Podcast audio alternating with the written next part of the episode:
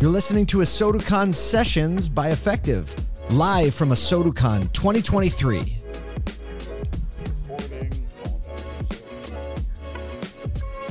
Hey, welcome back to this episode of ASOTU CON Sessions for Effectv. I'm Michael Cirillo, sitting down with my pal Patrice Banks. She's the founder and CEO of Girls Auto Clinic and the Shecanic brand. Thanks so much for joining me today. Hey, how's it going? Excited to be here. Awesome. Hey, we're excited to see you. You bring so much positive energy with you wherever you go.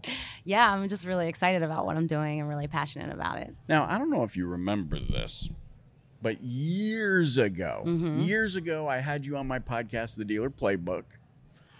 Wow. Uh, this is how long it's been. This is how long it's been. And I was just as in awe. But now we're doing this in person. Yeah. This isn't in Zoom. You're a real person. I'm a real person. You you don't just exist from here up because that's all I can see. on- I want to ask you though, just as a as a bit of a recap. so you get to see the heels this time, right? get- you get to see the red heels Oh. this time in person. I get questions heels. about the red heels all the time. is that part of it? The red heels. Yeah, what's our logo? The red heel with like the Love wrench. it. Oh, Mhm. okay. I Yeah. see it. I so see it. everyone always wants to know the story of the red heel. Yeah, we're going to talk about that. Yeah. I want to start off. How did you even come up with this idea? Get Yeah. into the industry, all that sort Yeah. of thing.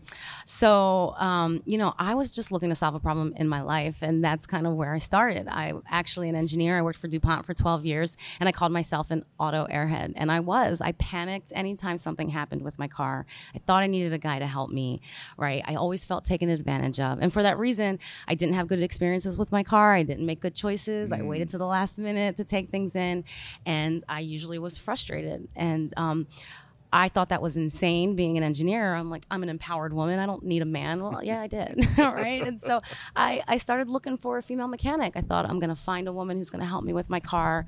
Um, right. She's going to help educate me so I, I feel better about my choices. I don't feel so helpless or powerless. Sure. And I couldn't find one. I Googled female mechanic, and the first thing that popped up was the 10 top stock images of women mechanics. And it's, you know, women, their bikinis. wrench, yeah. the- yeah. And, and, and next to a muscle car, a woman like holding a pipe wrench standing next to the tire, like and smiling with grease on her cheek.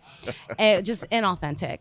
And um, I couldn't believe I couldn't find a woman mechanic. Right. Side note: if you if you Google female mechanic now, Girls Auto Clinic pops up first. Um, so because I couldn't find a mechanic, I decided I'm going to become one.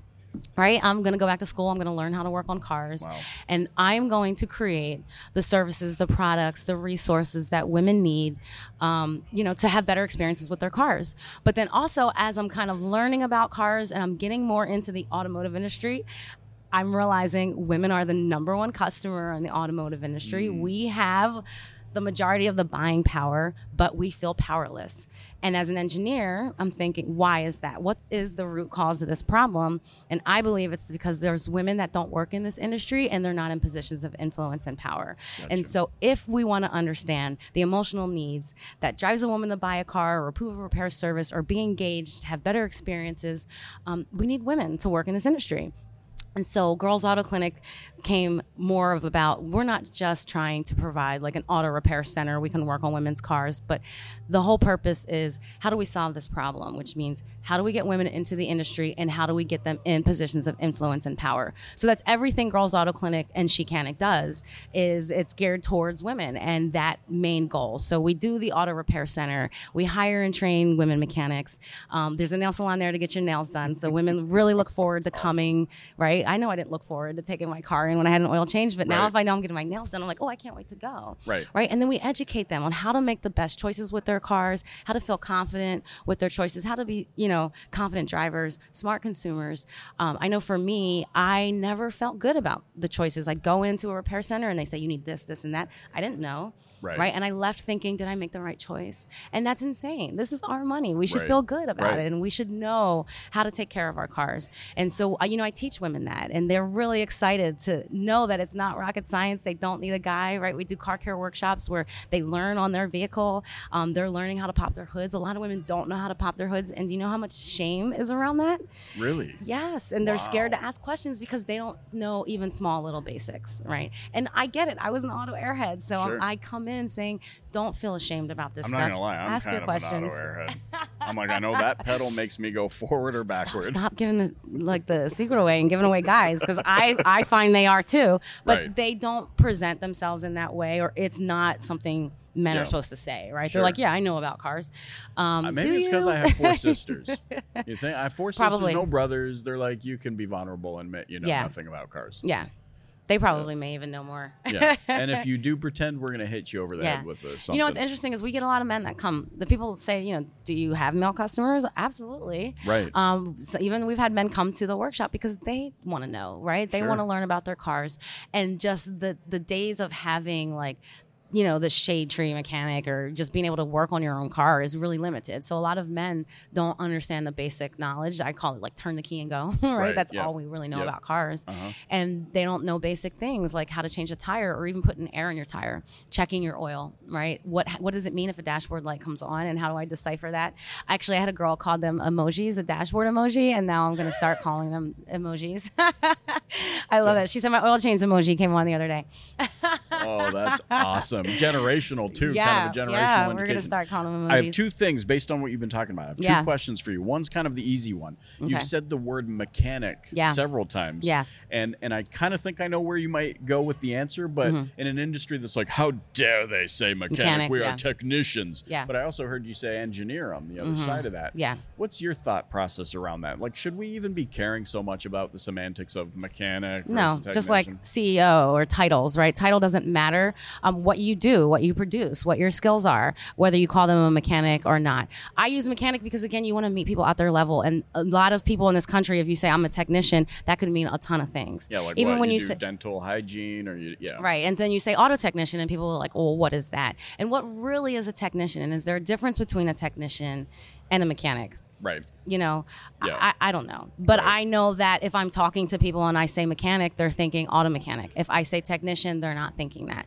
so it's just being able to talk to people at their level it has a lot Yeah. to do with it i don't care I if you're it. like we're supposed to be calling them technicians because that's what's going to help people become technicians no it's not Yeah. no hey, maybe not your website would also rank higher if you just leaned into the whole mechanic thing right too. Yeah. well and and leaned in the just people where they're at and saying well we Right. want people to be technicians and i get maybe they're saying that because i do believe that automotive technology is a part of that t in stem but when we talk about stem we usually mean engineering, Engineering, yeah. right and and tech is like coding it's Sure. like the Facebook people, right? The software, the SaaS Yep, stuff. yep. It's not people who work on machines, right? Because a technician is like it could be an electrical technician or somebody that's like you know working on computers or other even small engines or small machines. So it, it does have a really like broad Yeah. meaning where I don't think mechanic does. So yeah, I'm gonna call him mechanic until I I want to, and now I'm gonna call him she-canics. I'll come up with my own name Hey, yes, exactly. because name doesn't matter, right? Right. Ultimately, I love, I love yeah. how you phrase that.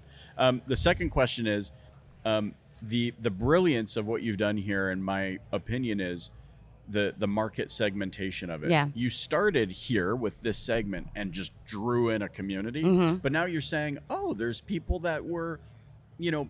I don't want to call them off segment, but for lack of better words, they're off my original segment of empowering women. Now we have we have men Mm-hmm. coming in, and we have I want to maybe speak to the brilliance of the, the the marketing behind that because I think so often in our industry we are too afraid to segment because we're like, but we want everyone. You're proving, Mm-hmm. Yeah. Well, I can start here, but actually, people are going to decide for themselves. Yes. It's actually, that's a great question. And I think it's actually harder to market to such a large um, audience because we are becoming um, such a global economy Sure. that it you you're not gonna you're gonna cast this wide net but you're not gonna get as much engagement or feedback right? It's now about smaller communities and micro communities and how you can um, market to these communities to reach them because they're looking for real organic engagement. They don't want ads from this big company. They want the micro influencer that they follow on Instagram. That's the person that they trust now, right? So it's important moving forward as a business, big or small, that you're finding these communities or you're creating these communities and then you're going to market to them. And a lot of times they are niche. Now, we have a niche community with women. And the thing about empowering women is it's a intersectionality. So we're finding that the LGBT community is now like they want to come work for us. They want to come support us because now they have a space that's Yep. safe. But Yep. also um, minorities and black and brown people because you don't see a lot of black and brown people as owners in the automotive industry and they're coming and want to work for us because they feel like it's a safe space right and so if you have a niche right and you're finding that audience you can, it's not even just about pivoting it's providing something that people need. And I, as a woman, saw that women needed this. But as you start providing things that people need, it opens it up to other people's needs, and you're open to so many other communities or audiences that you didn't see. Yeah. right? Yeah. and so i think it is important to to kind of start out small to find a community to find a niche um, and then grow it from there because it's gonna be you're gonna get organic. You're gonna find like my Shecanic community 15000 women. These are my true fans right? They wow. follow me wherever i go. They're gonna buy whatever i say right? And then you expand that. And ultimately i believe like for a business to be successful you just need your 1000 true fans right? And you and they're going to talk about you and they're going to help share and get your information out right? So that's what we did. And now our marketing is word of mouth. We don't yeah, even need to do brilliant. ads and you know brilliant. people are hearing about us everywhere. Yep yeah no it's brilliant. You you have business for years and years and years to come because you built a community. Yep exactly. yeah, no, and i, I was it nobody saw that, right? Like when I first started out, I'm telling people in my car care workshops, they are extremely popular. Women will travel from all around the country to come. I've had women drive from Atlanta, from Toronto to attend these workshops, wow. right? Because they're just extremely popular. But when I first started doing them in 2013, two women would show up right? And then I'd do one the next month, and maybe three women would show up. But I never stopped doing it every single month. Dude, and now they up. sell yeah. right. That's exactly. And now they sell out. And now yeah. women are like, wow. how can we get it here? And businesses are like, how can we have you come do a workshop? And I'm training other women to host my workshops now, so we can wow. reach more women. Right. It's awesome. This is so awesome, Patrice Banks. Thanks so much for joining me. How can Thank those you. listening or watching get in touch with you, learn more about your brand, uh-huh. Shecanic, yeah. Girls Auto Clinic? Yeah. Well, obviously you can go to our website, girlsautoclinic.com, and follow us on all of our social media. All of it's at Girls Auto Clinic. We're on LinkedIn, Facebook, Instagram. We do have a YouTube channel. Um, but if you are a woman and you're on Facebook, please join our Shecanic community. It is a closed group with just women and women mechanics. You go in there, ask questions about your car, get buyer beware. You know, we share memes, everything. It's women redefining the automotive industry on our own terms. We don't really need the guys for this help, right? We're sharing, we're growing, sure. and we're learning together. So join and be a part of it. You'll be blown away. So cool. Thanks yes. so much for joining me. Thank you, Mike. All right. Take care. Thanks. Thank you for listening to this ASOTUCON session by Effectv. If you want more content like this, you can check out our other podcasts. We have a daily show called The Automotive Troublemaker, Monday through Friday.